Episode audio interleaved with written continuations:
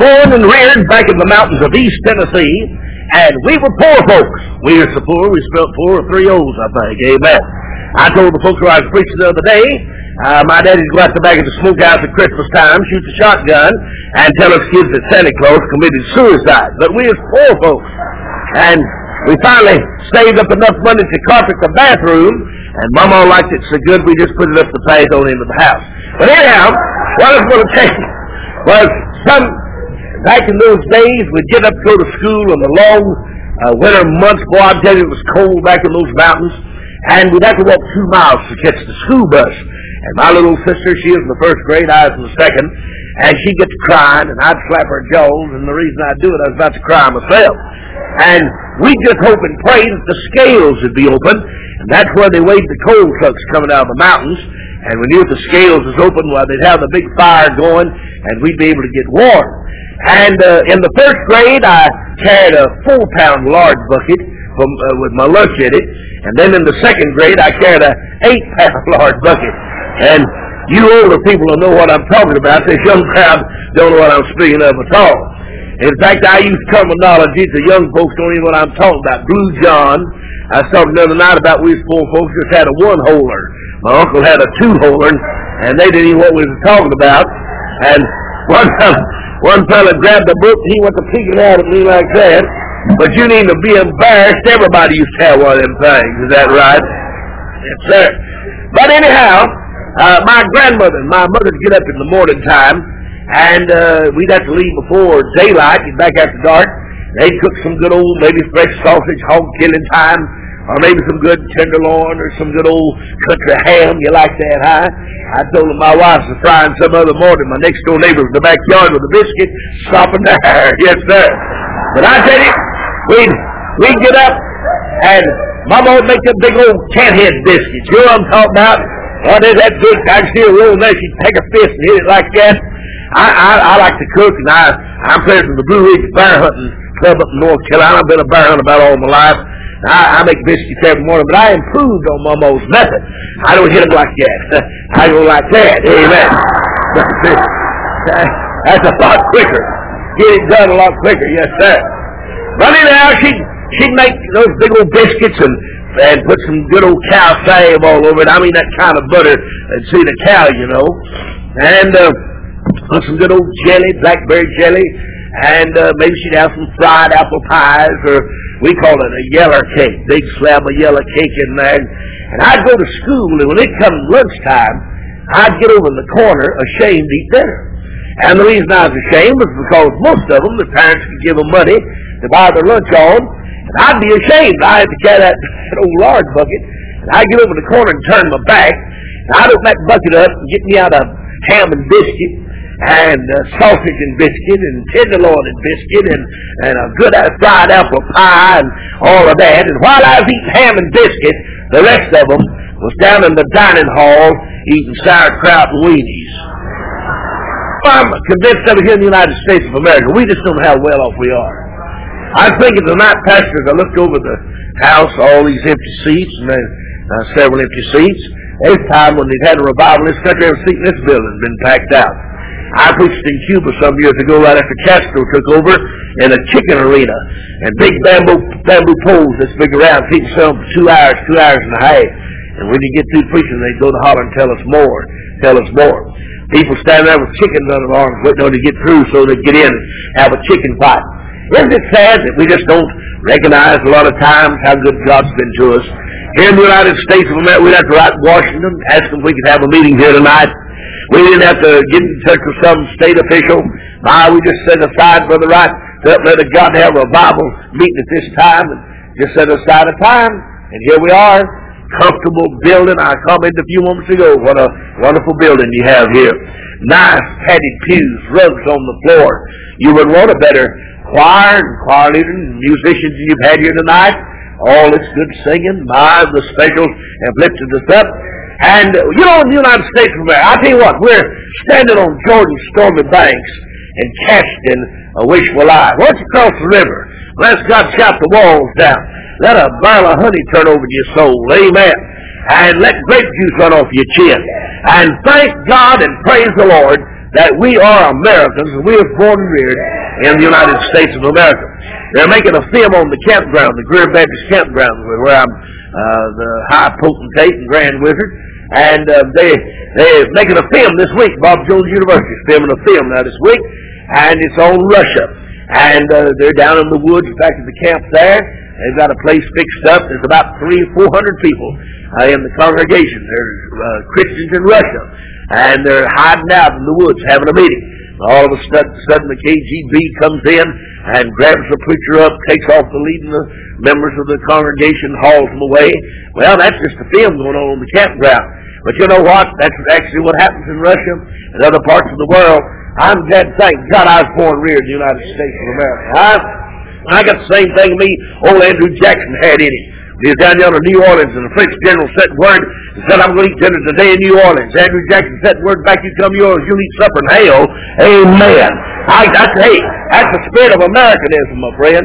That's got people's got something to call and stand for something, believe something stand on old time religion. Thank God, fight the devils and the demons of hell, and let this world know that we've been to Calvary, washed in the precious blood of Jesus Christ. We have no apologies to make to this lost and dying world to stand as full square for Jesus Christ in these last days. I'm dead I'm in. I'm dead I'm sold. I've been acting this way for 40 years almost. Thank God, and it's getting better all the time. One woman said, if you was my husband, I'd give you pork. And I said, you was my wife, I'd eat it too, honey. Amen. Bless John, I'll tell you right now, I mean, God's people ought to be the happiest folks on the face of this earth. They ought to stand up for something, believe something, and stand by our Savior, the Lord Jesus Christ, in these last days. I count the privilege to be here. This is an honor. Uh, ever, I, everywhere I go, hey, someplace I go, I wish I even got there. Amen. That's right. But I've been looking forward to this meeting. I got in a little late, but when I got to my room, I appreciate that wonderful fruit basket, Brother Pastor. I'm going to work on that and I get back over that tonight. Yes, sir. I appreciate that and all the goodness that's been shown to me since arriving here in your fair city. I'm looking forward to having a good time this week. Now, look here. Let me, let me put in a little plug right quick. Suppose I told you tomorrow night if you bring somebody or say, let's just say Sunday. You bring somebody Sunday, I'm going to give you a $150,000 home. How many highway patrolmen do you think it takes to take care of the traffic that be lined up heading for this church? You'd bring somebody if you had to hog tie your mother-in-law and drag her in here. Amen. Last got to get a $150,000 home. You'd drag her here if you had to get a John Deere tractor and four Brahma bulls. You'd get her here. Amen. Huh? I told you I'd give you a brand new Cadillac to bring somebody. Well, listen. Atlanta, Georgia, the whole state. If they heard of it, they'd be trying to get in here to get a Cadillac or get a, a hundred thousand dollar home or some gift that I was giving away. But I don't have any thousand dollar or twenty thousand dollars, thirty thousand, whatever it costs Cadillacs. And I don't have any magnificent homes to give away. But I'll tell you what the Bible said. God said a man that winneth souls is wise.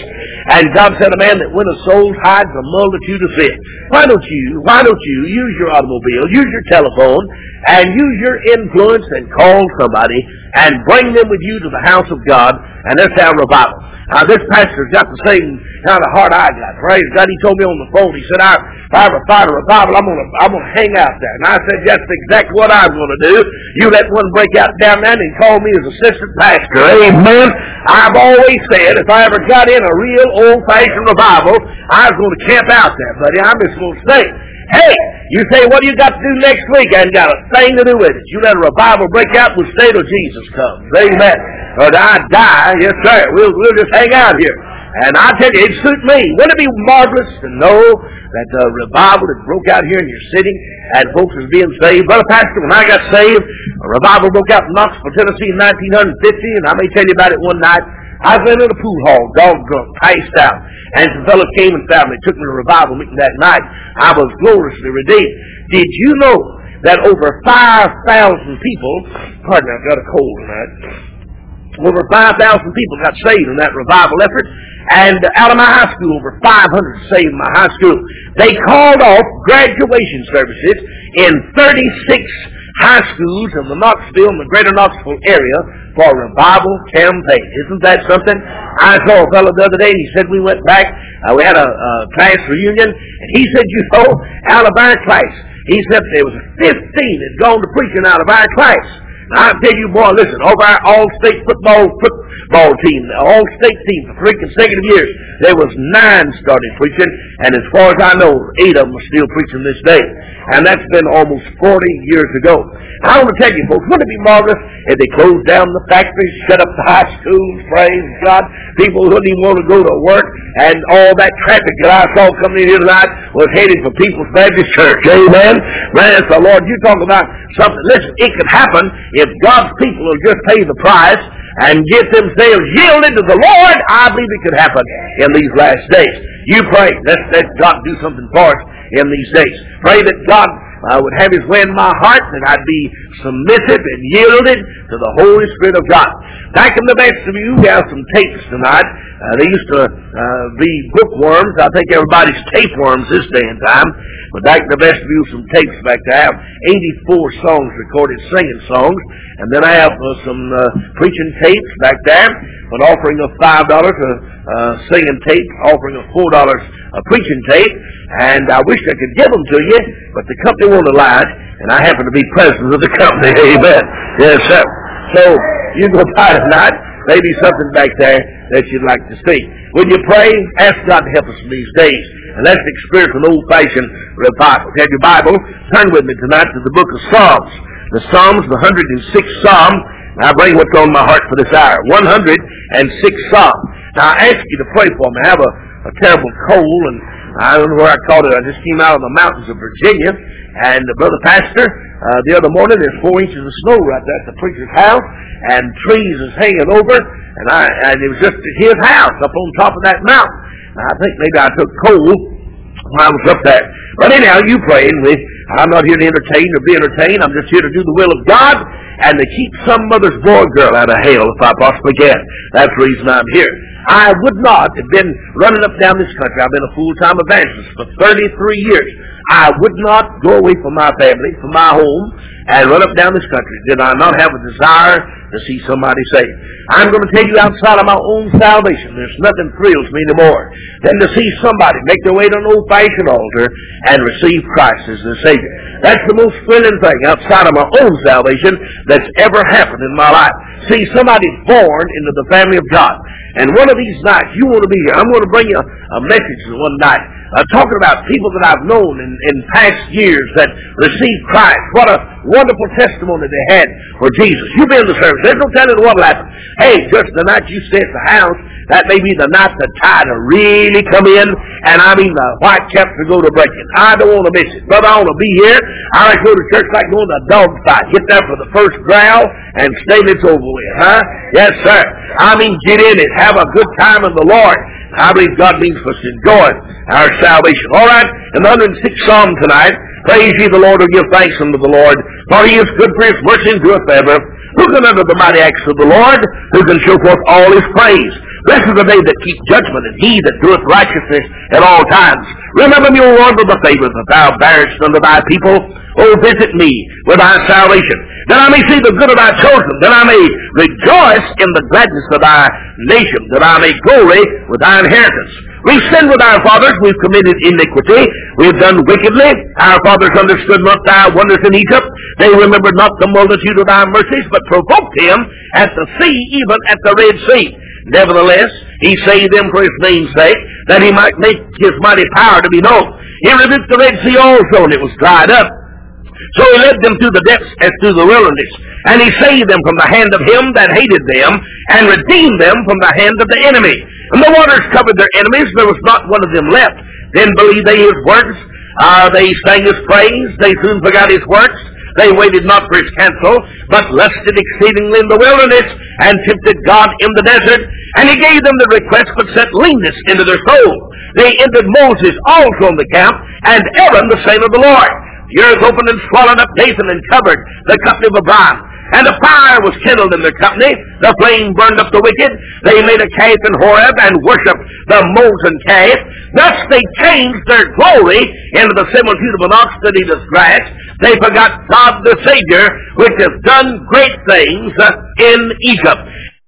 Look at the text tonight. David oftentimes uh, is enumerating the things that God has done for his own. Don't you like to sing that song, Count Your Blessings One by One? And really, I like it the way the little girl got to singing it. I thought she was mixed up, but I think she got it right.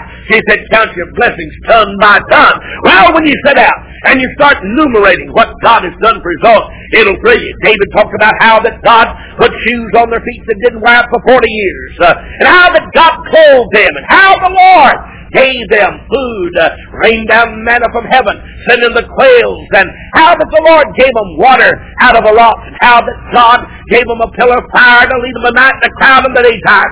And he often enumerated the things that God had done for his own. But here, notice he says, uh, they soon forgot the good goodness of God. They forgot how that God led them out of the out of the Egypt land, how that He opened up the waters of the Red Sea and they crossed over on dry ground. He says they soon forgot all about that. And then, my friends, uh, uh, he cries out in verse 21 and said they forgot their Savior, which has done great things uh, in Egypt. As the pastor said tonight, we need a revival.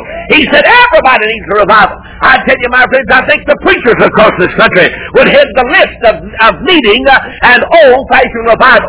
We're spending money that we don't have for things that we don't need to impress folks that we don't even like. That's the age uh, that we're living in. And I want to tell you folks tonight, we need a revival. We've tried everything in the world to have a revival. We've tried soup suppers and bowling alleys and skating rinks. Uh, I saw where one church in the state of Georgia some years back had a trained monkey at the door. Uh, I said word to them they didn't need a monkey at the door. They had an ape in the pulpit. Amen? Yes, sir. I want to tell you, my friends, we've tried every kind of a method, every kind of a scheme, uh, all programs, uh, but it's all failed. We've tried Sunday school, that's well and good.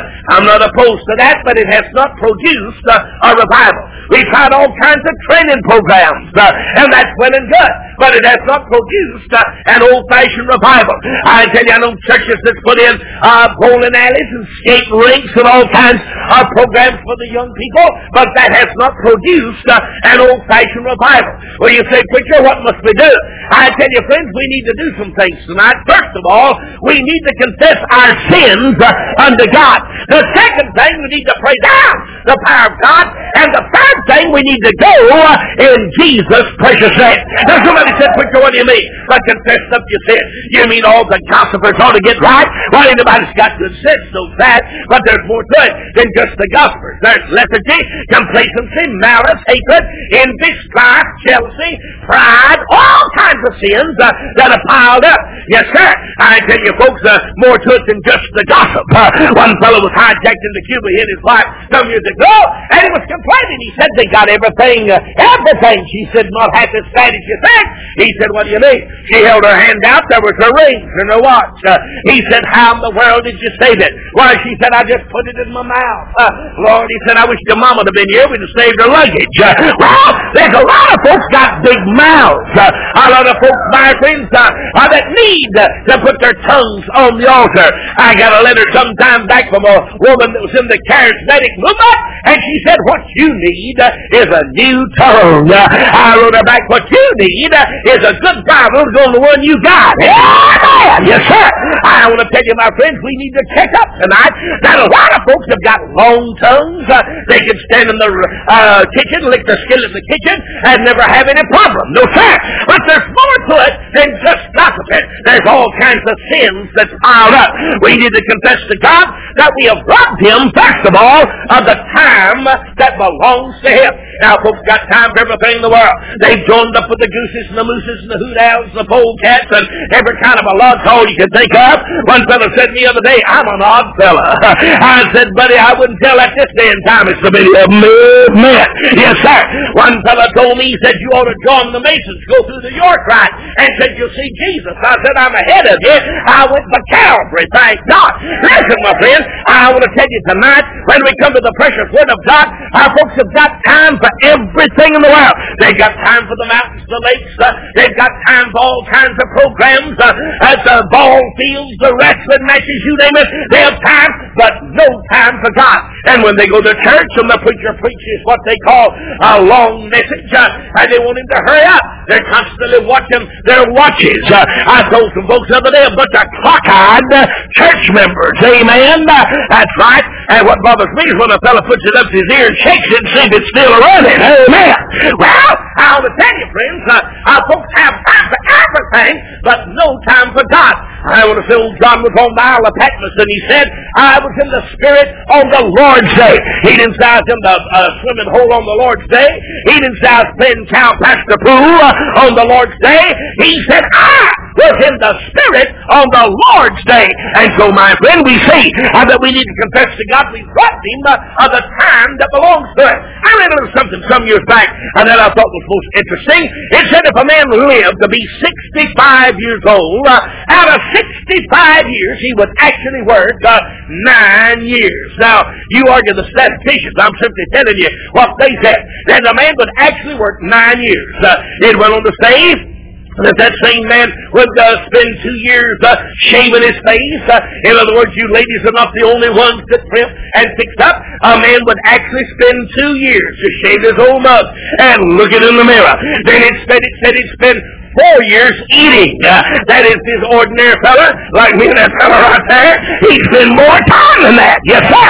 Well, it went on to say that he spent 20 years loafing. Uh, he joins the Spit and Whistle Club and sits around and argues whether a man can be saved today and lost tomorrow. Just argues uh, uh, for uh, 20 years and lost does nothing else. Then it went on to say that he, he went to church two hours on Sunday morning and two hours on Sunday night out of 65 years, he would only give to God and a half years. Now, isn't that a sad commentary tonight that we don't have any more time for God than that? Why, folks come out to the house of God and you say, come, uh, brother, would you uh, uh, be here from visitation? I don't have time. I'm busy. Hey, brother, we're too busy this day and time. They don't even build porches on houses no more. Nobody's got time to sit down. Huh? That's right. Hey, I tell you, friends, we're so busy running to and fro. No time for God.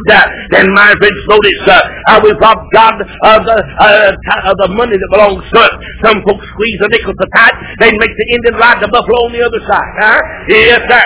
One, uh, one fellow went forward at our church in Tabernacle Church some years ago in South Carolina where Brother Harold Sattler pastors. Uh, and, uh, and he went to the altar when the pastor preached on tithing. And when he got back, you see, one of the members punched him and said, Hey, have you been a shouting all this time on a credit? hey, a lot of folks, my friend, shout on a credit. Uh, a friend of mine was walking through the hospital in Hendersonville, North Carolina. And he looked in, and there was one of his leading church members. Uh, and he said, My, I didn't know you in here. What in the world's wrong? Why, the man said they just took my tithes out. Did you get that, huh? You better. They may take your gizzard out before it's over with. Amen. Now listen, my friend. A lot of people have uh, time to, and uh, for everything in the world. They have money for everything in the world, but no money for God. Uh, they come to church on some business meeting time. That's about the only time they ever show up when you're going to build a new church. Uh, and they'll get all upset. They don't want this one tore down. Grandpa used to spit out that window over there, and they want the church to stand, and then they'll start pulling God's without broke and going out of business, and and uh, we just don't have enough money to build the church, uh, and then they'll make a motion that the Ladies Missionary Society go down to the corner of Market Lane, have a rummage sale, and help God out. God's about broke and about to go out of business. Uh, it's not long till the Ladies Missionary Society gathers up old uh, run over shoes and patched up breeches and, and old dresses, a thing you can read a newspaper through them, and they gather up some lemon pies and, and chocolate cakes and banana puddings, uh, some Watkins Liniment temper and Acidity, and go down to the corner of Market Main uh, to have a rummage sale to help God out. Uh, hey! God doesn't need your rummage sales. Uh, God doesn't need your run over shoes and patched up breeches. Uh, God doesn't need lemon pies, Watkins Liniment, or Acidity. Get all my ham while he's at it. Hey, I tell you, my friends, one of the grandest things in this world, when you get saved by the grace of God, is to honor God with your time, with your money, and my friends, with your talents that you have. I like these fellas tonight. Listen, uh, they might not know how to play a piano, but elbows picking that mandolin, amen, and then to playing that guitar, suits me just fine. Somebody said we don't like that in your church. That's the reason I don't go to your church. Uh, amen. You say they don't shout my church. Let them see your car parked over here tonight, so you might as well get in. Amen. Yes, sir. Hey, I tell you, some folks never give their talents to God. Honey, listen, if you pick a five-string measure, pick it for the glory of God. If you play the piano, play for the glory of God. Or to give our talents to the Lord. And the reason we're not experiencing a revival is because folks who not confessing their sins unto God. We're living in one of the most frivolous ages I've ever seen. We got more mealy mouths, bag scratching, compromising, uh, ear tickling, pussy putting, uh, mud hole walling, cigarette sucking, poodle dog can preachers in this age uh, than I've ever seen. Some of them talk the sauce. They sound like they got a bunion on their tongue and a honey on their lung. Amen. They never cried against anything. They never preach against sin. I believe tonight God's man ought to preach like the house is on fire. Hell's in the front yard and the devil's a climb the back window. And you ought to cry against sin. Yes, sir. We're living in the closet out of this age. And God's men ought to stand for the Lord Jesus. You believe that? And so, my friends, we're going to revival, and I'm going to spend my time preaching on sin tonight. But I want to tell you, if we're going to experience revival, we need to confess our sins. Uh, then number two, we need to pray down the power of God. Hey, you talk about something quick. Uh, a man can pray in the United States of America, and God can answer in London, England in a split second. One old seaman slipping off of the rat lines one night, headed for the battlefield. I heard the town clock in the distance striking nine, and he remembered what his old mother said when he left home to go to service. Uh, he said, Son, every night at nine, Mama's going to be praying for you. Oh, he said when he heard that town clock striking nine, all fear dispersed. Uh, he knew somewhere back in America, God's, his mother was down before God on her knees in prayer, praying that the Lord would spare his life and bring him safely home once again. Now, neighbor, I want to tell you, uh, prayer is a wonderful thing. I like to read the Bible about praying people. I like to read about old Elijah. Praise God, he was a praying man. He went to the top of the mountain to pray one day where the devil's crowd, and boy, they whooped it up like a lot of heads I know, and not a thing happened. But after a while, old Elijah fixes an altar, digs his trench, puts the sacrifice on the altar, and he just prayed 60 63 words. I believe it was 63 words. Uh, wasn't a big long prayer. He didn't pray a big long prayer like some people do on Sunday morning that hadn't prayed all week. They're trying to catch up.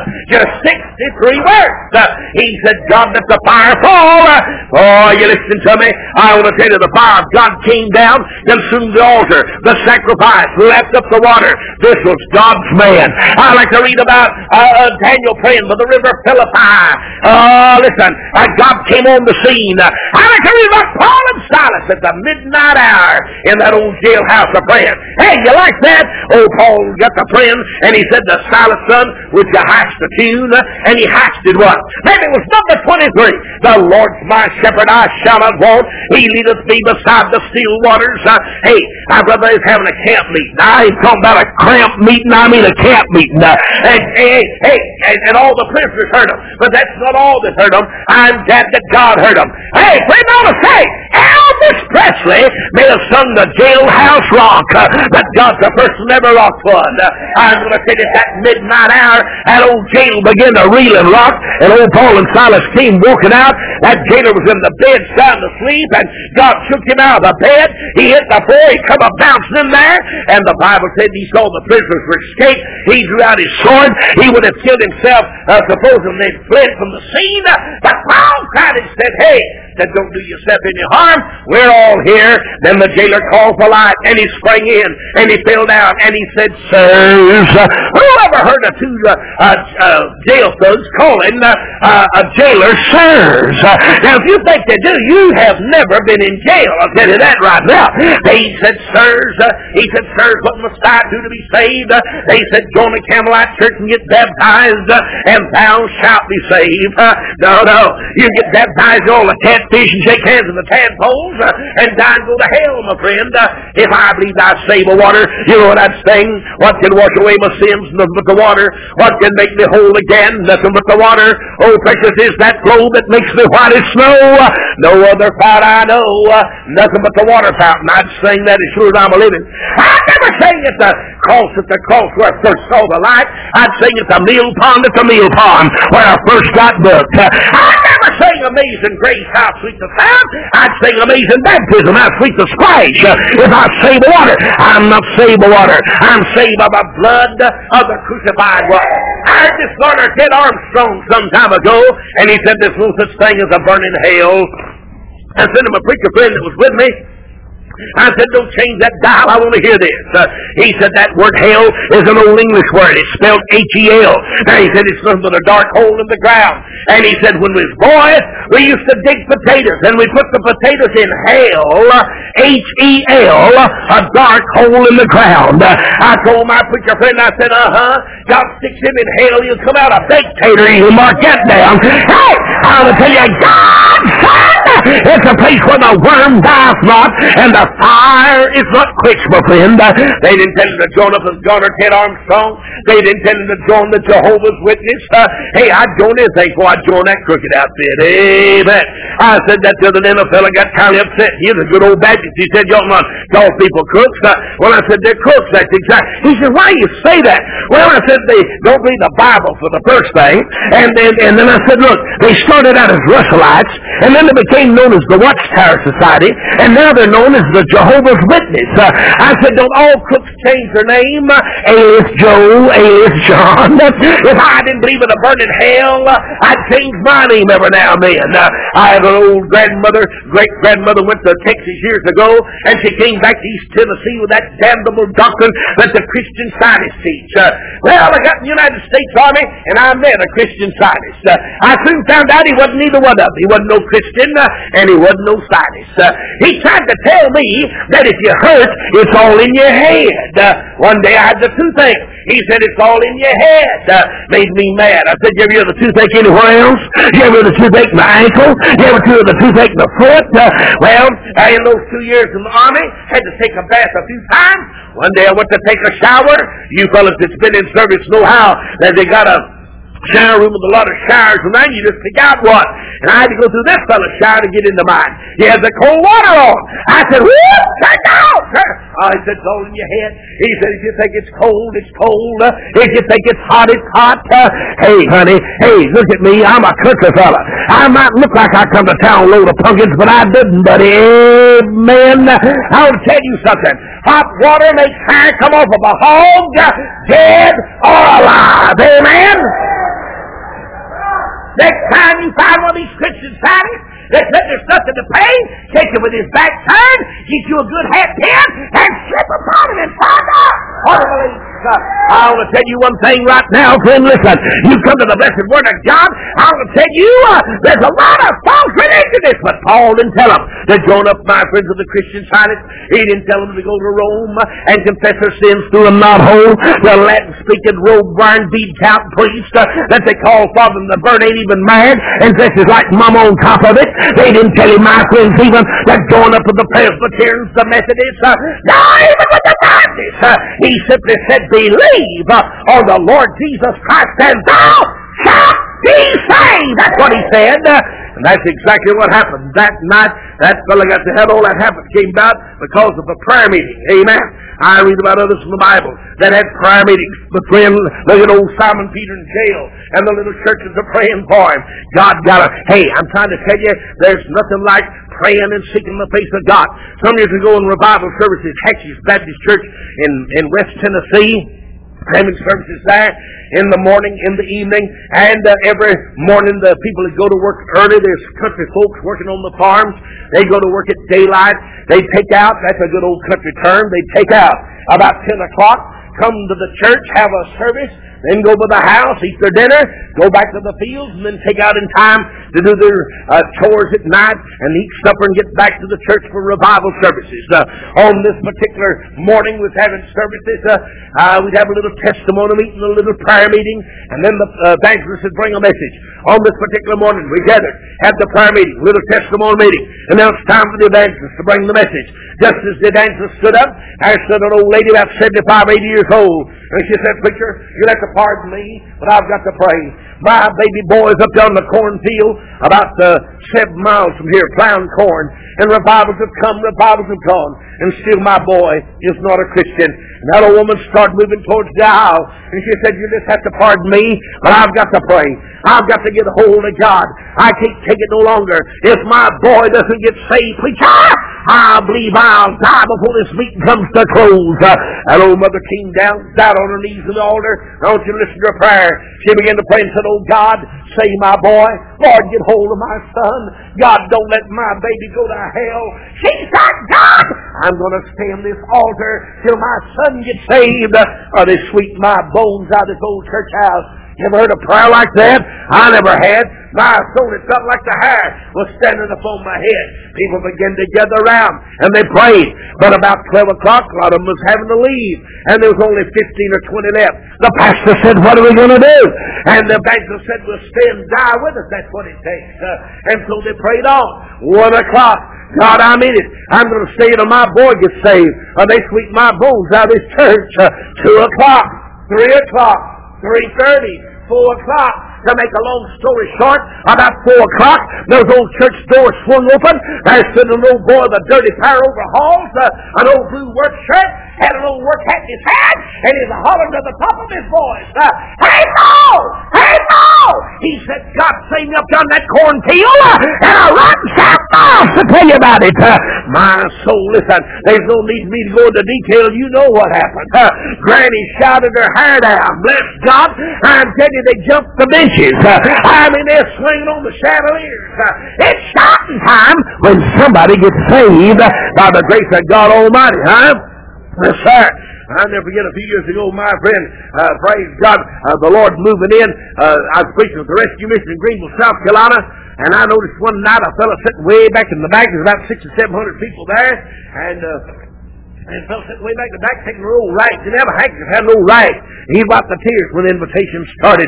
That man literally looked like jumped two rows of seats and down the aisle he came.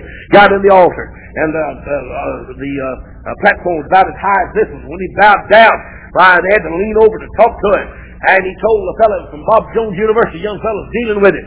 He said, tonight God heard my mother's prayers. said, my mother's been praying 37 years for me, and tonight God's heard mama's prayers.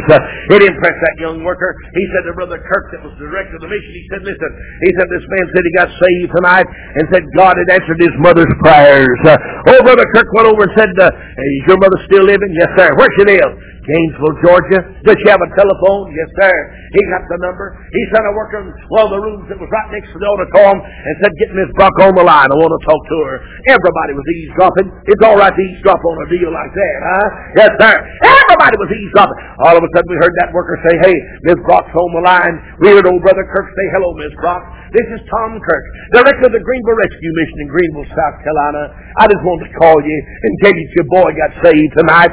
Lord, when that man said that, that a woman shouted on the other end of the line and said, Thank God, the Lord always hears and answers prayer. And she threw the telephone down. And Brother Kirk said you could hear her going through the house uh, shouting. And every now and then she'd pass that telephone like the early morning special of going through town. Uh, after a while, she got back on there, and we heard that old boy say, Hello, Mom. He said, It's true tonight. God wash my sins away.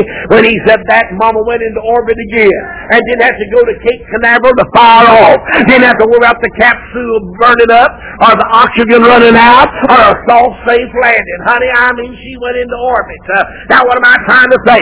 I'm trying to tell you tonight, when the devil tells you not to pray, when the devil said, don't you pray anymore, there's no need of praying. Pray anyhow. Pray anyhow. I didn't stand there anyhow. Fight anyhow. Praise God, you may get knocked down, but take a mandatory eight count and rest God get up and say, devil, I'm into it again with you. I'm going to pray anyhow. I'm going to pray till God gets on the scene. And I'll tell you, friends, when you do so, something's bound to take place. God will hear the prayer of those that cry to him. You believe that? I believe that with all of my heart. Any of you sitting here tonight because the prayers of a dear old mother dad that prayed, some brother or sister that prayed, some Christian friend, maybe a dear preacher like Brother Wright prayed for you. You're here, my friends, because God heard the prayers of the saints. So we need not only confess up, we need to pray down, but we need to go in Jesus' precious name. I like to go in Jesus' name. Don't you like to see the power of God? Don't you like to see God move on the scene? Huh? I mean, something happen for the glory of God. Oh, I tell you, when you go in Jesus' name, now we go in the name of everything. Go in the name of the church, name of Sunday school. I don't mean to belittle the church. But I tell you, that, let's go in Jesus' name. That's where we go. Go in Jesus' name.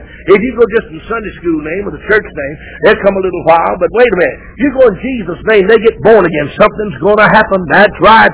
I mean, something will happen, my friend. Go in Jesus' precious name. And it makes the difference. It makes the difference. Uh, hey, it makes a difference. I hear people, you know, they got a popular doctrine this day and time that everybody's the same. No, everybody ain't the same. Everybody's not the same. How come I'm red-headed and bald-headed, and some of you black-headed and got hair? Huh? How come some of you fat, and some of you short, and some of you tall, and some of you good-looking like me, and some of you ugly like him? Amen. Everybody's not the same. I want to get that junk this end time, and everybody is just everybody's not the same. Let me give you an illustration. Let me give you an illustration. Uh, here's a, here's the guy, it's the president of the bank. And you like to play golf. Saturday morning, here he comes with his old baggy trousers on and old hat down on his head, and you go out and play golf all Saturday. But I tell you, that fellow don't look the same Monday morning. You got to go down to the bank and borrow half a million dollars from him. Just try it sometime. Him sitting behind that desk, you go, oh, Lord, yeah. You're just telling yarns to him on Saturday. Monday morning, you can't hardly talk. You see, it makes a difference. Position makes a difference. Are you getting this? That didn't go over too good. Let me give you another one. Suppose the hey, look coming through look coming through the door. Suppose the door's open just then. About eight or ten Secret Service ministers walk in here, and President Bush, President of the United States, walked in here. So order to vote for him would make a hoot whether you voted for him or not. It'd tear your nerves up. I didn't vote for Jack Kennedy either, but I'll tell you one thing. When he got shot, it tore my nerves up. After all, he was my president. Is that right? Huh? I to tell say, if, if President Bush walked in here tonight, you never would get over that. You tell your great grandchildren. Now, that People's Baptist Church, that, that, that big old red-headed, fresh face, bug nose preacher is preaching, and said the doors open, the President of the United States walked in, and said he said that right across from me, he did do it, I was there. You did it, and sure as you're living, huh? Yeah. Well, that ain't going over too good either. Let me give you one more.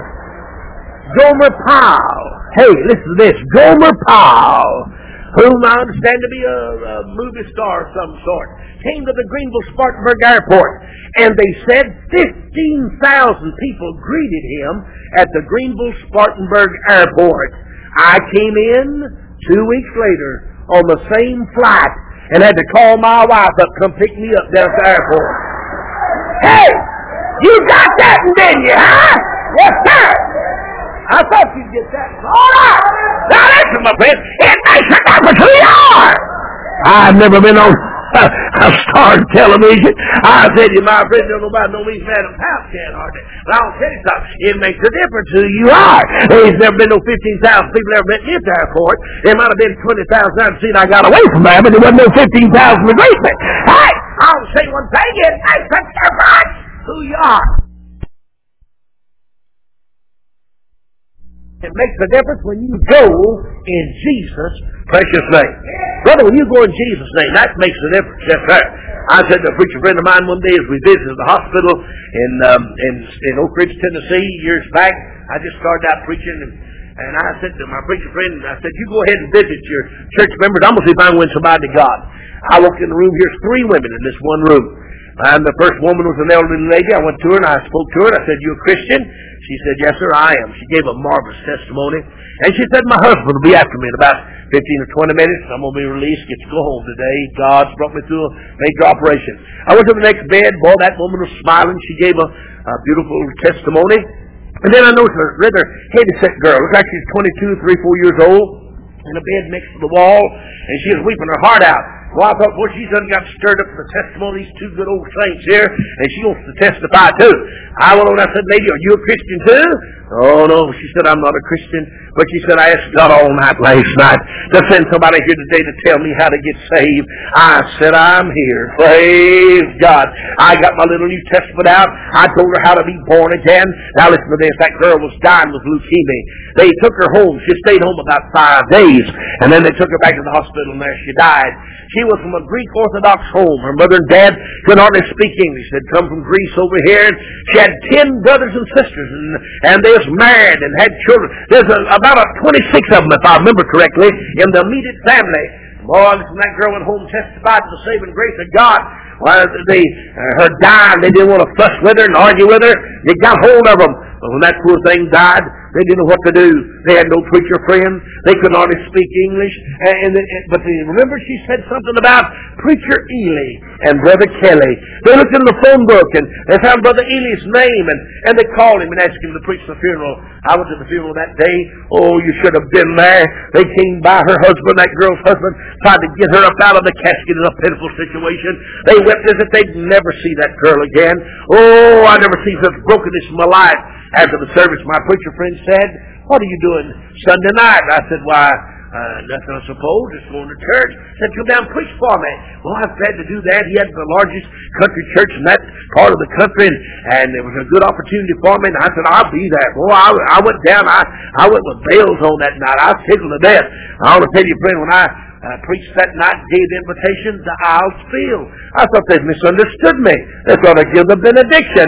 And then I was reminded back in some of the mountain churches, Christians come down and pray for sinners. I thought maybe that's what they're doing. But then all of a sudden I looked, there's a little dark complected man and woman. I recognized them. It was that Greek Orthodox man and woman. And listen, that night, 26 of them made their way to that altar. And I heard them crying out, Oh God, be merciful to me, a sinner.